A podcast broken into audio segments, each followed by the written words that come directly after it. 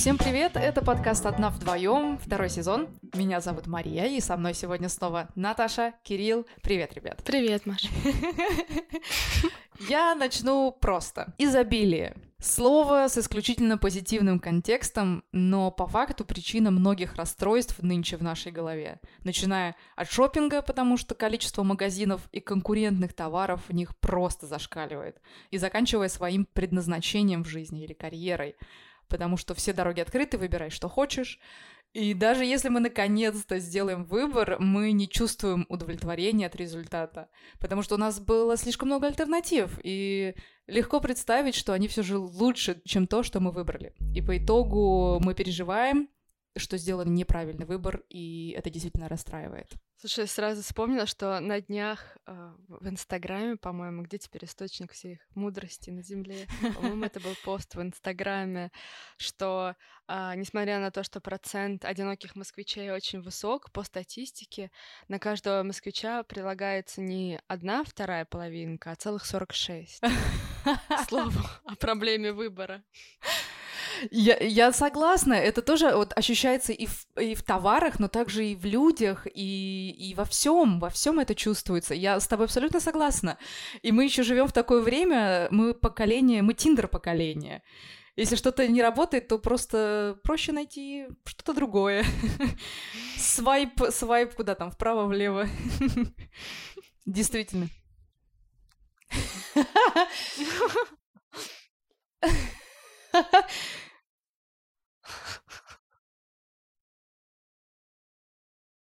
Да, ты семейный, и это тебе не нужно, да?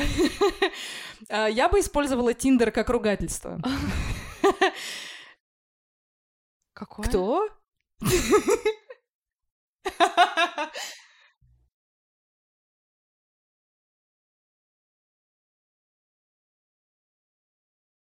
А, для близких. Условности. Да-да-да, без прелюдий. Ага. А, ну отлично, тоже хороший формат.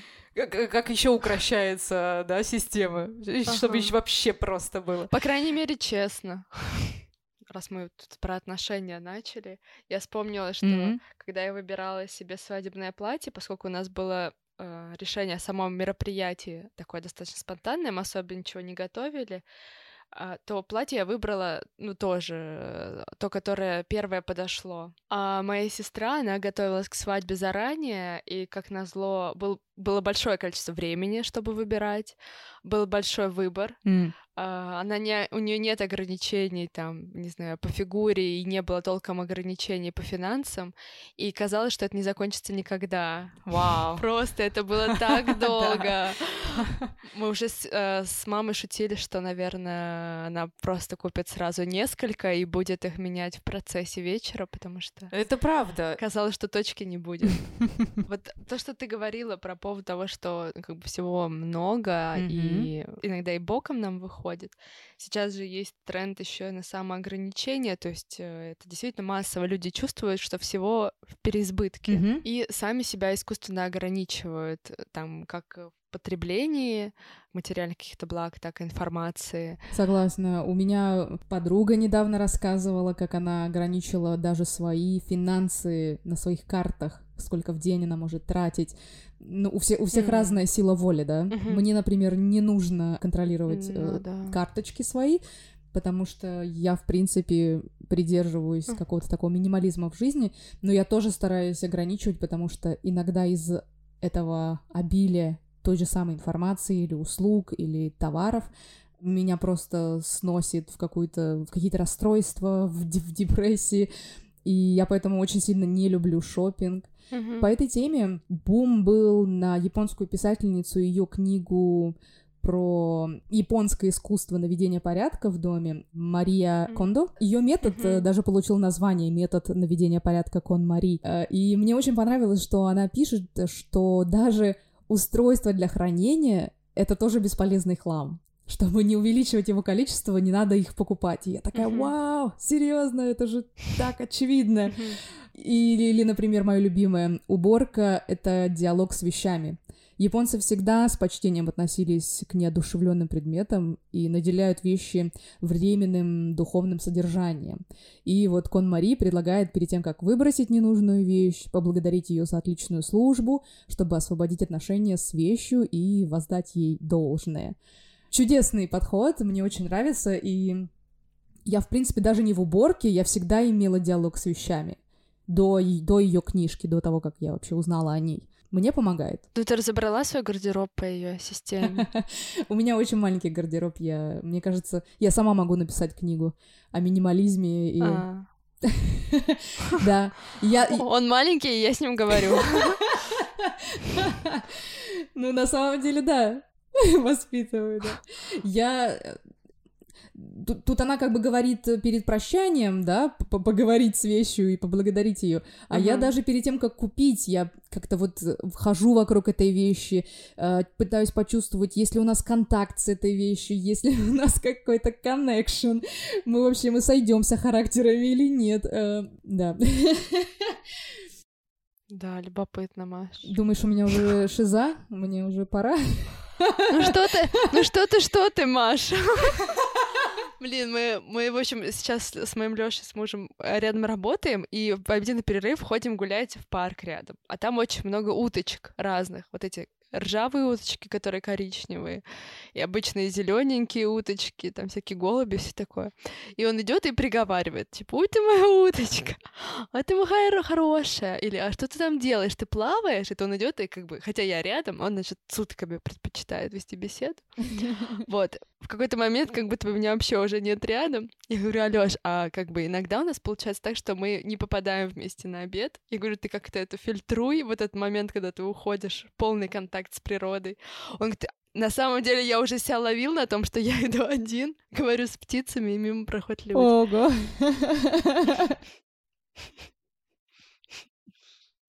Ну и что, да? Да, я иногда переживаю, что я слишком, слишком в своем внутреннем диалоге и могу, может что-то вырваться наружу. Я...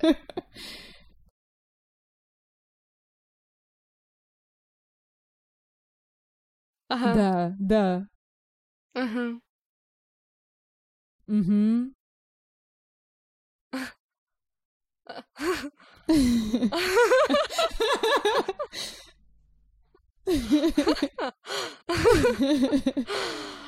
Я, я когда очень сконцентрирована, особенно когда собираюсь, там, например, в поездку, э, мне для того, чтобы все четко собирать, я приговариваю, типа, сложила и говорю, так, так. То есть у меня внутри пункты, и я, когда и галочкой отмечаю, я это озвучиваю. И я думала, что как бы, ну, у меня немножко едет крышняк, ну что делать? Вот. А сейчас я работаю в open space, и вокруг меня три говорящих человека. То есть они говорят сами с собой иногда на полной громкости. Типа, ну ты, Марин, дала, да-да, угу, хорошо, вот это отправь. То есть там прям, это не монолог, это диалог, понимаете, чуть ли не по ролям. И они так включаются, то, пери... то периодически, типа, одна говорит, две молчат, то все одновременно, все трое, в общем,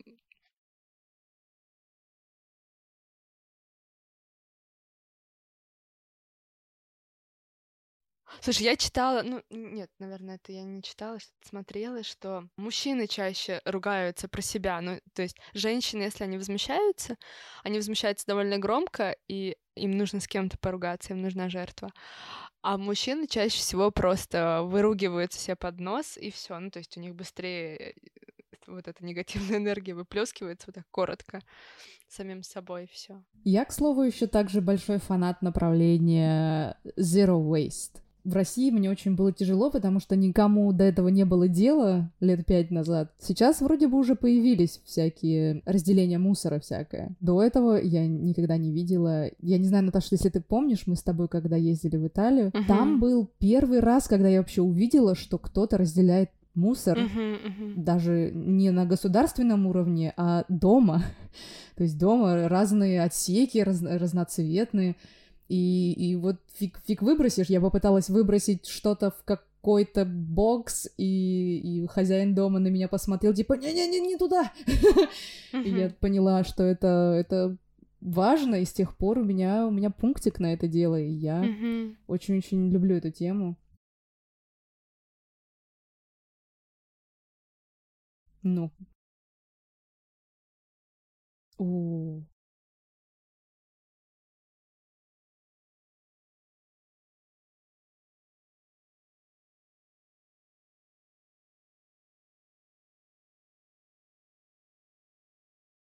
Мгм.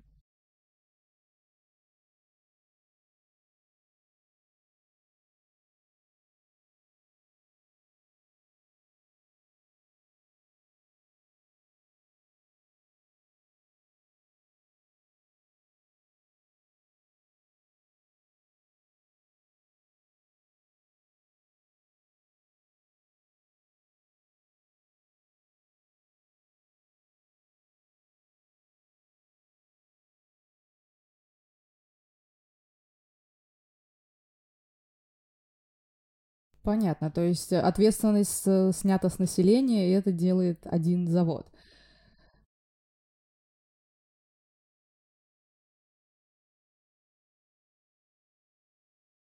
Мгм.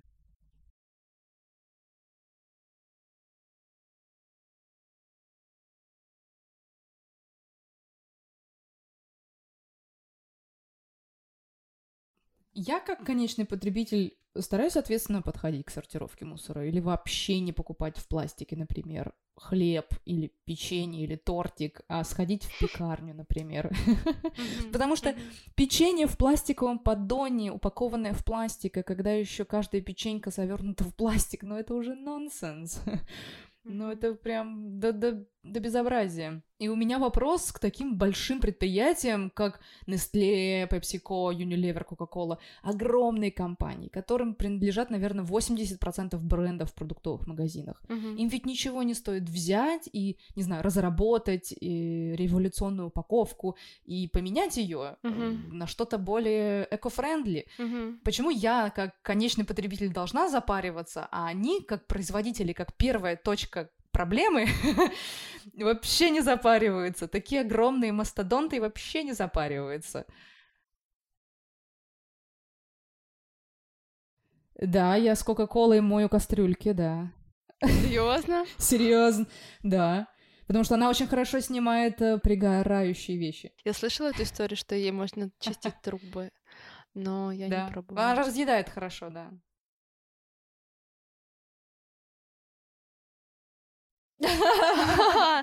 Это смешно. Я еще думала, что вот эта вот еда на вынос, там в том же Маке, они же там часто подают в бумажных пакетах. Я думала, ну вот хотя бы эти ребята эко. А потом оказалось, что вот э, вся их продукция, она там с пленкой в том числе. И это тоже никуда и не сдать, и не переработать, и оно будет разлагаться так же, как полиэтиленовые пакеты за счет этих дополнительных покрытий. Да, я тоже точно так же думала про все эти кофейные стаканчики. Потому что они все равно не бумажные, они все равно с прослойкой, потому что бумажный стаканчик у тебя вытечет из руки. И это тоже совсем туда же не эко-френдли. Но вообще довольно сложно, как только начинаешь этим заниматься, как мало ты можешь себе позволить, ну да, вникать, какой маленький выбор всего, что ты обычно приобретаешь, и как много упаковки туда напиханы, и, и ты, что ты не можешь реально... Ну, ладно, так ты покупаешь продукты в магазине, ну, берешь на, на, на развес, да, берешь там с собой какую-то сумочку или пакетик, а ту же э, продукцию, которую ты покупаешь в интернете, иногда прям непредсказуемо, в каком количестве упаковки она может прийти. Да. Я да. Да, да, очень активно. Да, у меня есть. Любимые вещи. Все. Ага. Мгм. Мгм. Да. Мгм.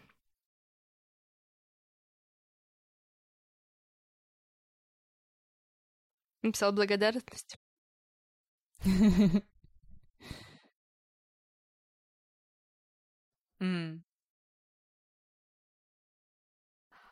Ну вот здесь такой момент, конечно, с, э, с секонд-хендами. Там ты действительно можешь купить э, очень качественную вещь за очень низкую оплату, вот, но по сути, вот этот вот весь путь sustainability, он как раз не про экономию получается. То есть ты экономишь только если ты вообще не потребляешь, потому что если ты потребляешь вещи, которые органик или sustainable, а, с определенной маркировкой, они априори стоят дороже. То есть ты должен выбирать, либо ты не приобретаешь, либо приобретаешь очень редко.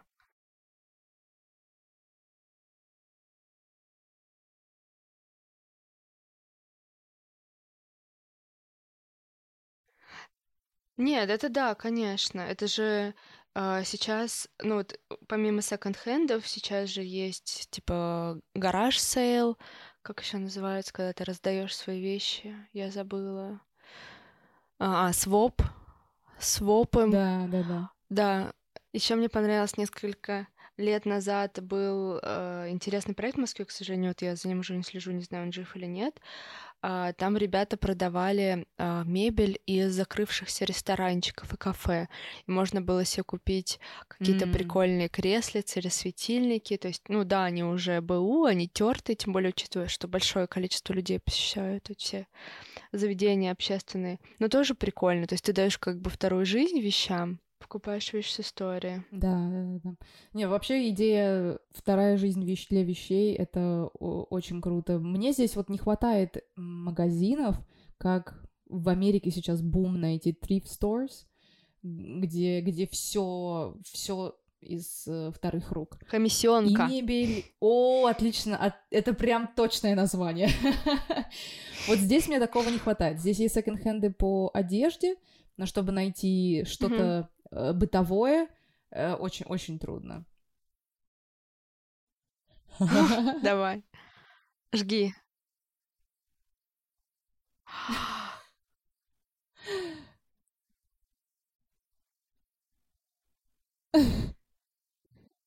Ага.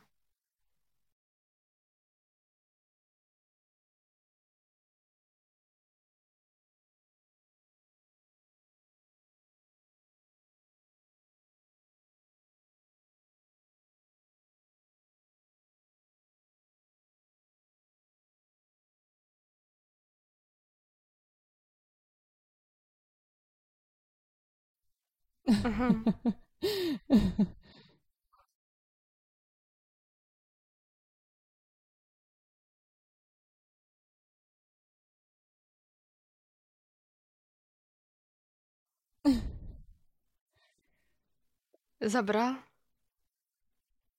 Хэппи-энд? Окей. Это забавно. Я в Костромской комиссионке покупала эту клетку для птичек. Ну, там мне нравится, там керамика еще продается советского периода с красивыми росписями. Ну да, причем, ну я как бы не знаю, она там все еще или нет. В рядах была в центре вот эта комиссионка, где было много есть, прикольных есть вещей. Да. Вот там. Даже я знаю, что. Да, да, да.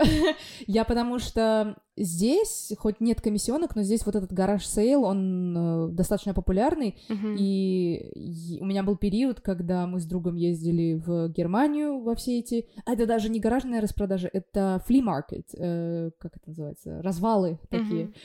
И, и вот мы были в Германии, мы были в Швеции, здесь в Польше, в нескольких городах, и я тоже потом поискала в Костроме, вот этот антиквариат в центре, э, я тоже в, в него зашла, потому что я стала покупать, э, и мне очень нравится такой hunting, э, treasure hunting, стала покупать картины и старые географические атласы. Mm-hmm. И вот, и вот иногда можно за копейки найти вот у кого-нибудь в а, не знаю, кучи мусора из дома, какой-нибудь просто шикарный piece of art, какую-нибудь uh-huh. картину, которую ты покупаешь просто, не знаю, за 2 евро и, и бежишь домой. И Правда, танцуешь. они, да, Правда, все это no name, но все равно очень красиво. И, и книги старинные, это тоже, mm-hmm. тоже бомба. Это же термин, да, есть reusing, когда про повторное использование как раз. Воспользовался отдай другому. Ну, так или иначе, ну нет, российский, наверное, российский, русский тоже есть, но так или иначе вот эта новая волна хорошо забытая советская старая и новая, которая пришла к нам из-за границы, она пришла со своими терминами и привлекают общественность все-таки как раз иностранные термины. Uh, пишут все-таки не гаражная распродажа, а garage sale и так далее.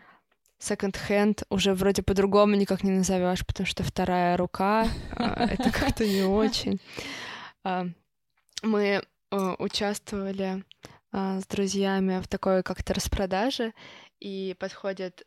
Моя подруга продавала пальто, и у нее женщина спрашивает что-то похоже, ну, то есть у нее, она говорила не очень разборчиво, и нам послышалось, что она говорит спокойненько, мы подумали, что как проходит наш день, и мы говорим, да-да, спокойненько, а оказывается, она имела в виду спокойника, и она предполагала, что все, что продается на этом маркете, продается, ну, от умерших людей, вот. То есть поэтому я думаю, что некоторые русские термины, их лучше обходить. Да-да-да, reusing — это как-то звучит классно, а вот спокойненько уже не очень. Да, я когда говорю со своим гардеробом, и он говорит, что мне больше не нужен, я отдаю его в центр второе дыхание. У нас сейчас в Москве такое ну, сетка уже, можно сказать, потому что они прям э, в доступности от нескольких метро находятся. Вот ребята собирают вещи, часть, которые уже совсем истлевают, их передают на переработку, какие-то там в центре поддержки. Вот. В Москве можно сдать все от упаковок от лекарств отдельно mm-hmm. до какой-то ветоши, одежды, техники, все можно сдать. Супер. И есть карта, а, есть онлайн-карта, где ты можешь посмотреть по всей стране центры сдачи на переработку по-моему, так и называется, Экомэп. Она именно по России. По Москве есть отдельная карта, где можно посмотреть, там у тебя на районе что ты куда можешь отнести. Вот. И есть несколько, правда, это именно не государственные, а частные инициативы, компании, либо те компании, которые занимаются а, сбором мусора как это сказать, на коммерческих условиях, да, там вот экотакси, например, есть, mm-hmm. они в том числе выкладывают информационные различные ролики, потому что э, для того, чтобы всем этим заниматься, тебе нужно реально вначале обучиться, mm-hmm. как много видов пластика, да, какая да, где да, маркировка, да. что можно сдавать, да, что нельзя, как это все подготовить. Вот, опять же, к сожалению, нужно сказать, что в России, несмотря на то, что это переработка пластика, она как бы обязательна для маркировки, у нас как будто бы нет инстанций, которые проверяют, а, корректно ли нанесена маркировка, и ты можешь сдать, предполагая, что ты делаешь благое дело, на самом деле ее отправят опять на захоронение, либо на гигантскую э, помойку. Вот. Mm что у нас все еще это все в таком зачаточном состоянии.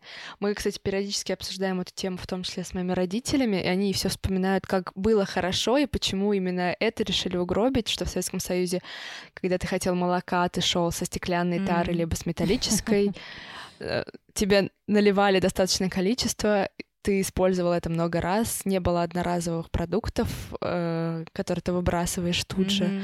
То есть на самом деле очень много проблем yeah. закрывалось. Да, были авоськи, была сдача макулатуры, была сдача стеклотары, и все это было естественно и э, не обозначалось как раз никакими иностранными терминами. Все понимали, зачем это и куда идет, и были соответствующие заводы. Вот сейчас, к сожалению, это все угроблено, только начинают это поднимать. И вот, как я уже сказала, часто э, э, заводы по, по сути, сжиганию которые делают еще и выбросы в атмосферу, а, прикрывают вот терминами заводы по переработке. Просто сейчас в Подмосковье часто бывают случаи, когда рядом с жилыми комплексами, да, которые часто заселяют молодые семьи с детьми, а, начинают строить вот такой заводик, и потом оказывается, что он вовсе не сортирующий, а сжигающий. Вот. По переработке сейчас мало заводов в России вообще. Mm-hmm.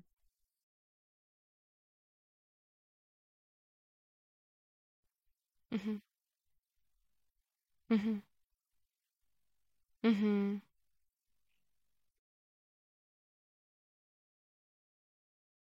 М.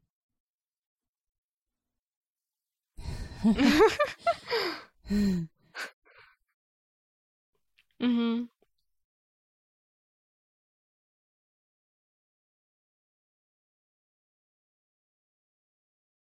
Мгм. Угу. Да. Угу.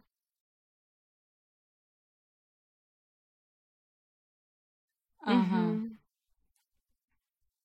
А, можно все-таки денежку, да? Да, да, да. Прикольно. Да, мы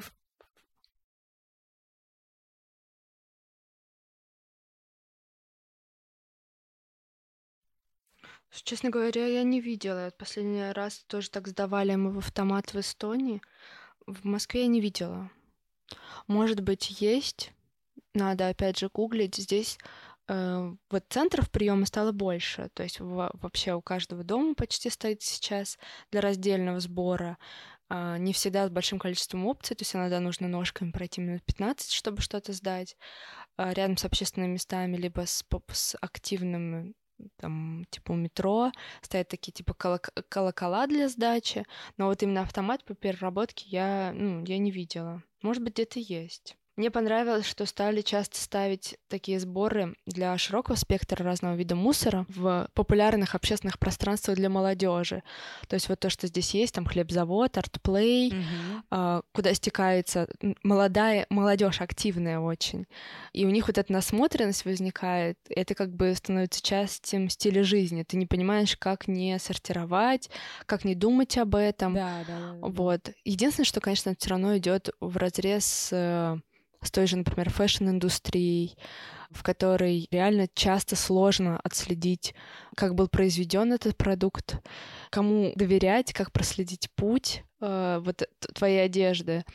Э, я даже это до пандемии было, значит, там либо начало 20 либо 19 год, я ходила на мастер-класс от девушки, которая как раз популяризатор ответственного потребления, в том числе в фэшне. Mm-hmm. И у нас вот один из таких игровых моментов, скажем так, ее лекции было, что а, выбрали несколько человек, и они должны были рассказать, что на них надето, и чтобы люди просчитали, как это было произведено. Ну, то есть отследили цепочку, она им помогала, да, пользуясь там своим уже опытом да. наработанным.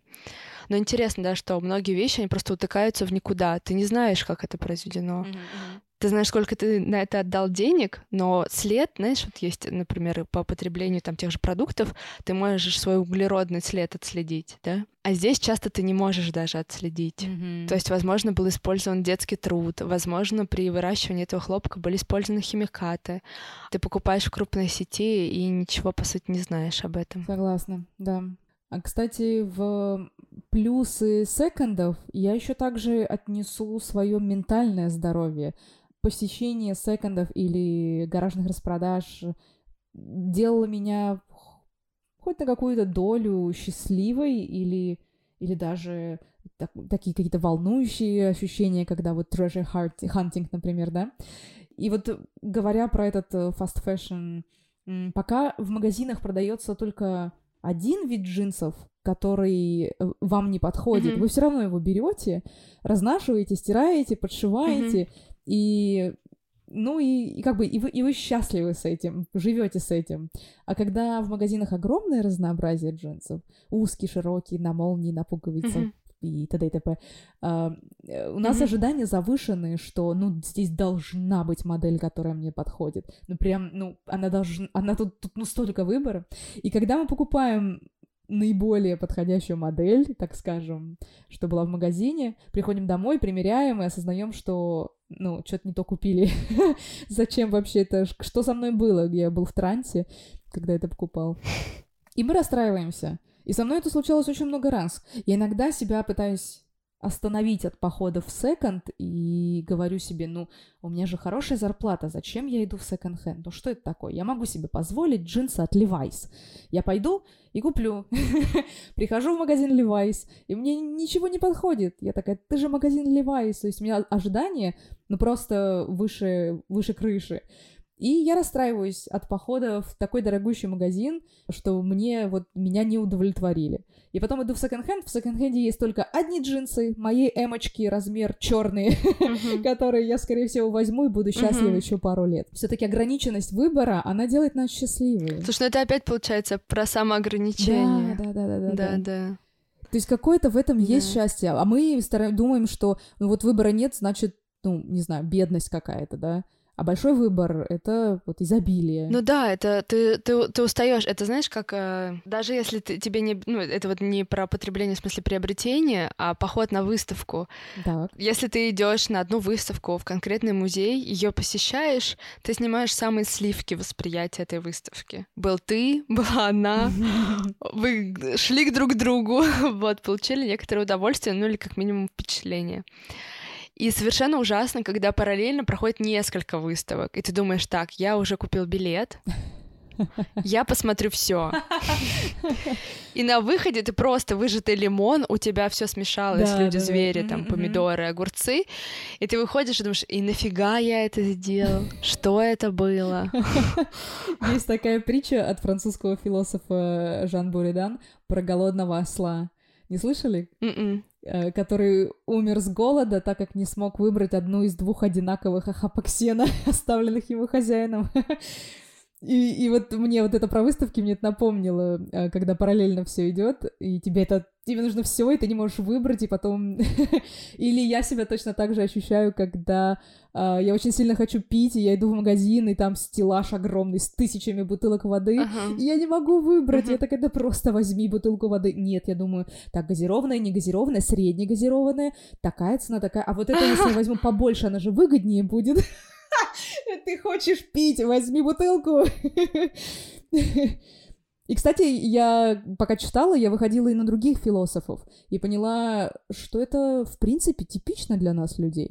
На эту тему изобилия даже... э, на эту тему изобилия в супермаркетах э, даже эпизод в «Симпсонах» есть.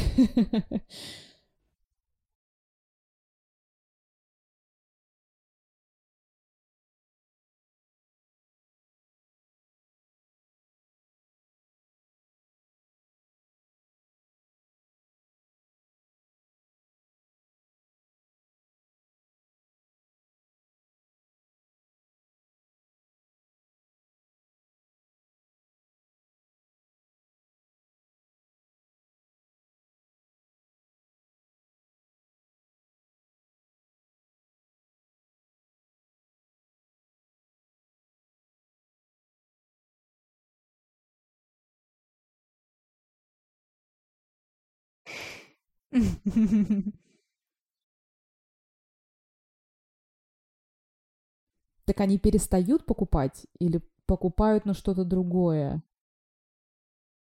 А, неоправданно, дорогие. М. Я думала, это издержки сильного ограничения. Обычно говорят, что если человек долгий период испытывал сильное ограничение, а потом как бы из него вырвался, там вот русские 90-е про малиновый пиджак и золотую цепь, э, и все время ставят э, ну, как бы на противопоставление, что а вот э, там зажиточные европейцы, они вс- всегда жили плюс-минус хорошо, и поэтому они свой достаток проявляют там в более здоровом образе жизни, потреблении более хороших экологических в экологическом плане продуктов, вот, то есть, э, ну, не всегда люди выходят в такую вот роскошь э, страшно, хотя мы тут смотрели жилье на съем, и реально люди так любят роскошь.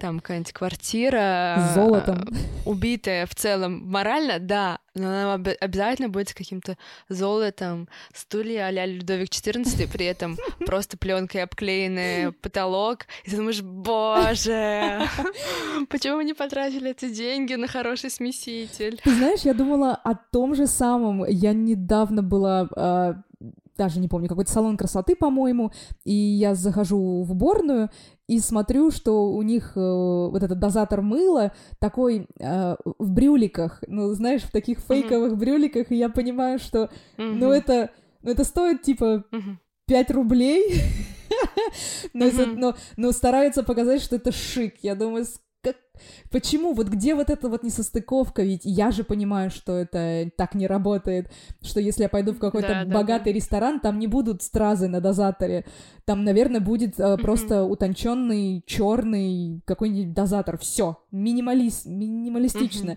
Где вот этот, э, где эта кривая преломилась, что мы думаем, что вот это, да, Людовик XIV, мебель Людовика XIV, это вот пик нашего на, красоты и богатства. Mm-hmm. Но ну вот видишь, оно, оно же связано.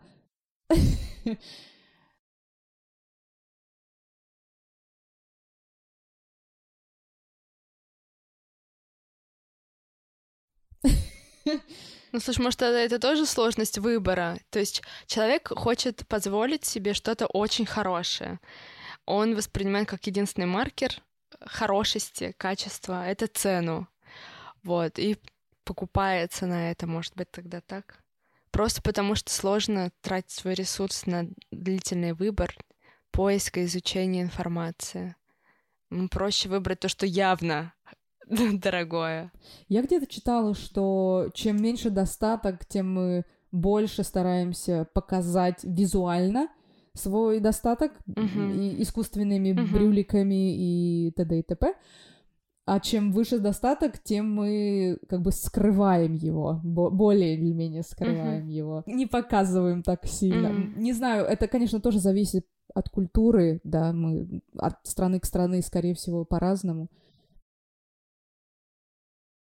Угу. Угу.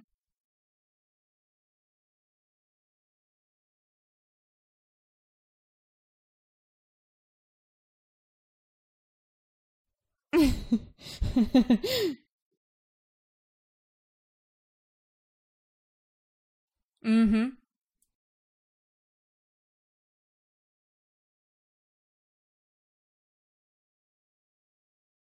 М. Мгм.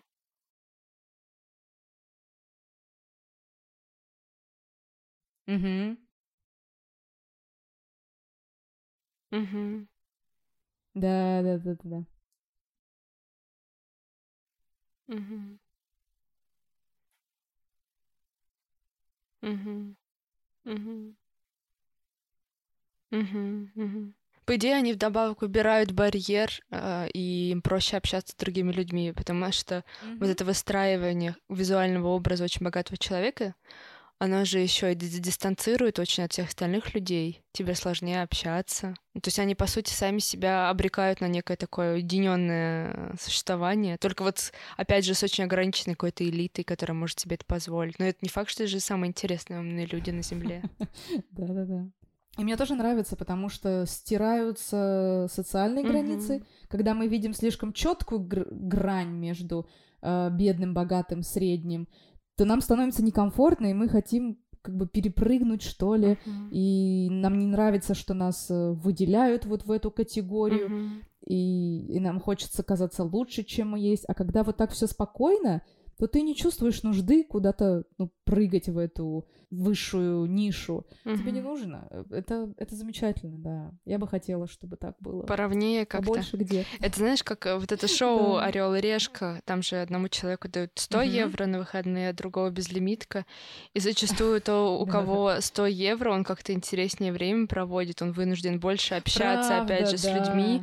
Он ищет жилье у локалов бесплатно. Там, я помню, каком-то было выпуске, что парень нашел себе, по-моему, через кауч- каучсерфинг, да, когда ты у кого-то там останавливаешься, да. Э, что нашел чувака, который а, нудист, он любит ходить дома голым, и это был такой пункт, что все его посетители тоже ходят дома голые, и там э, красиво закрыли все чашечками, тарелочками, как у них было вечером потом чаепитие. Ну да, это прикольно. Ты как бы больше на короткой ноге, ты больше погружен, ты больше с людьми когда ты как бы сильно так не заморачиваешься. Mm-hmm. Mm-hmm.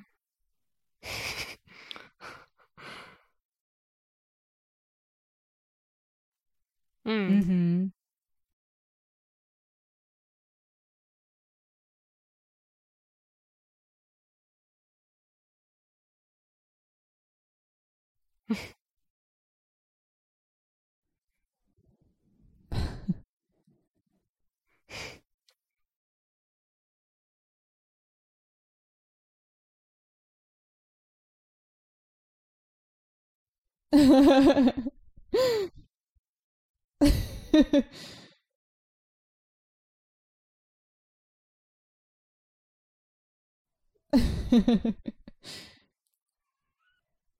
Я бы хотела, чтобы мы все в той или иной степени более осознанно подходили к вещам, людям в нашей жизни и даже событиям.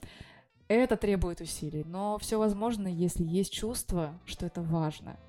Всем спасибо и пока-пока. Пока. -пока. пока.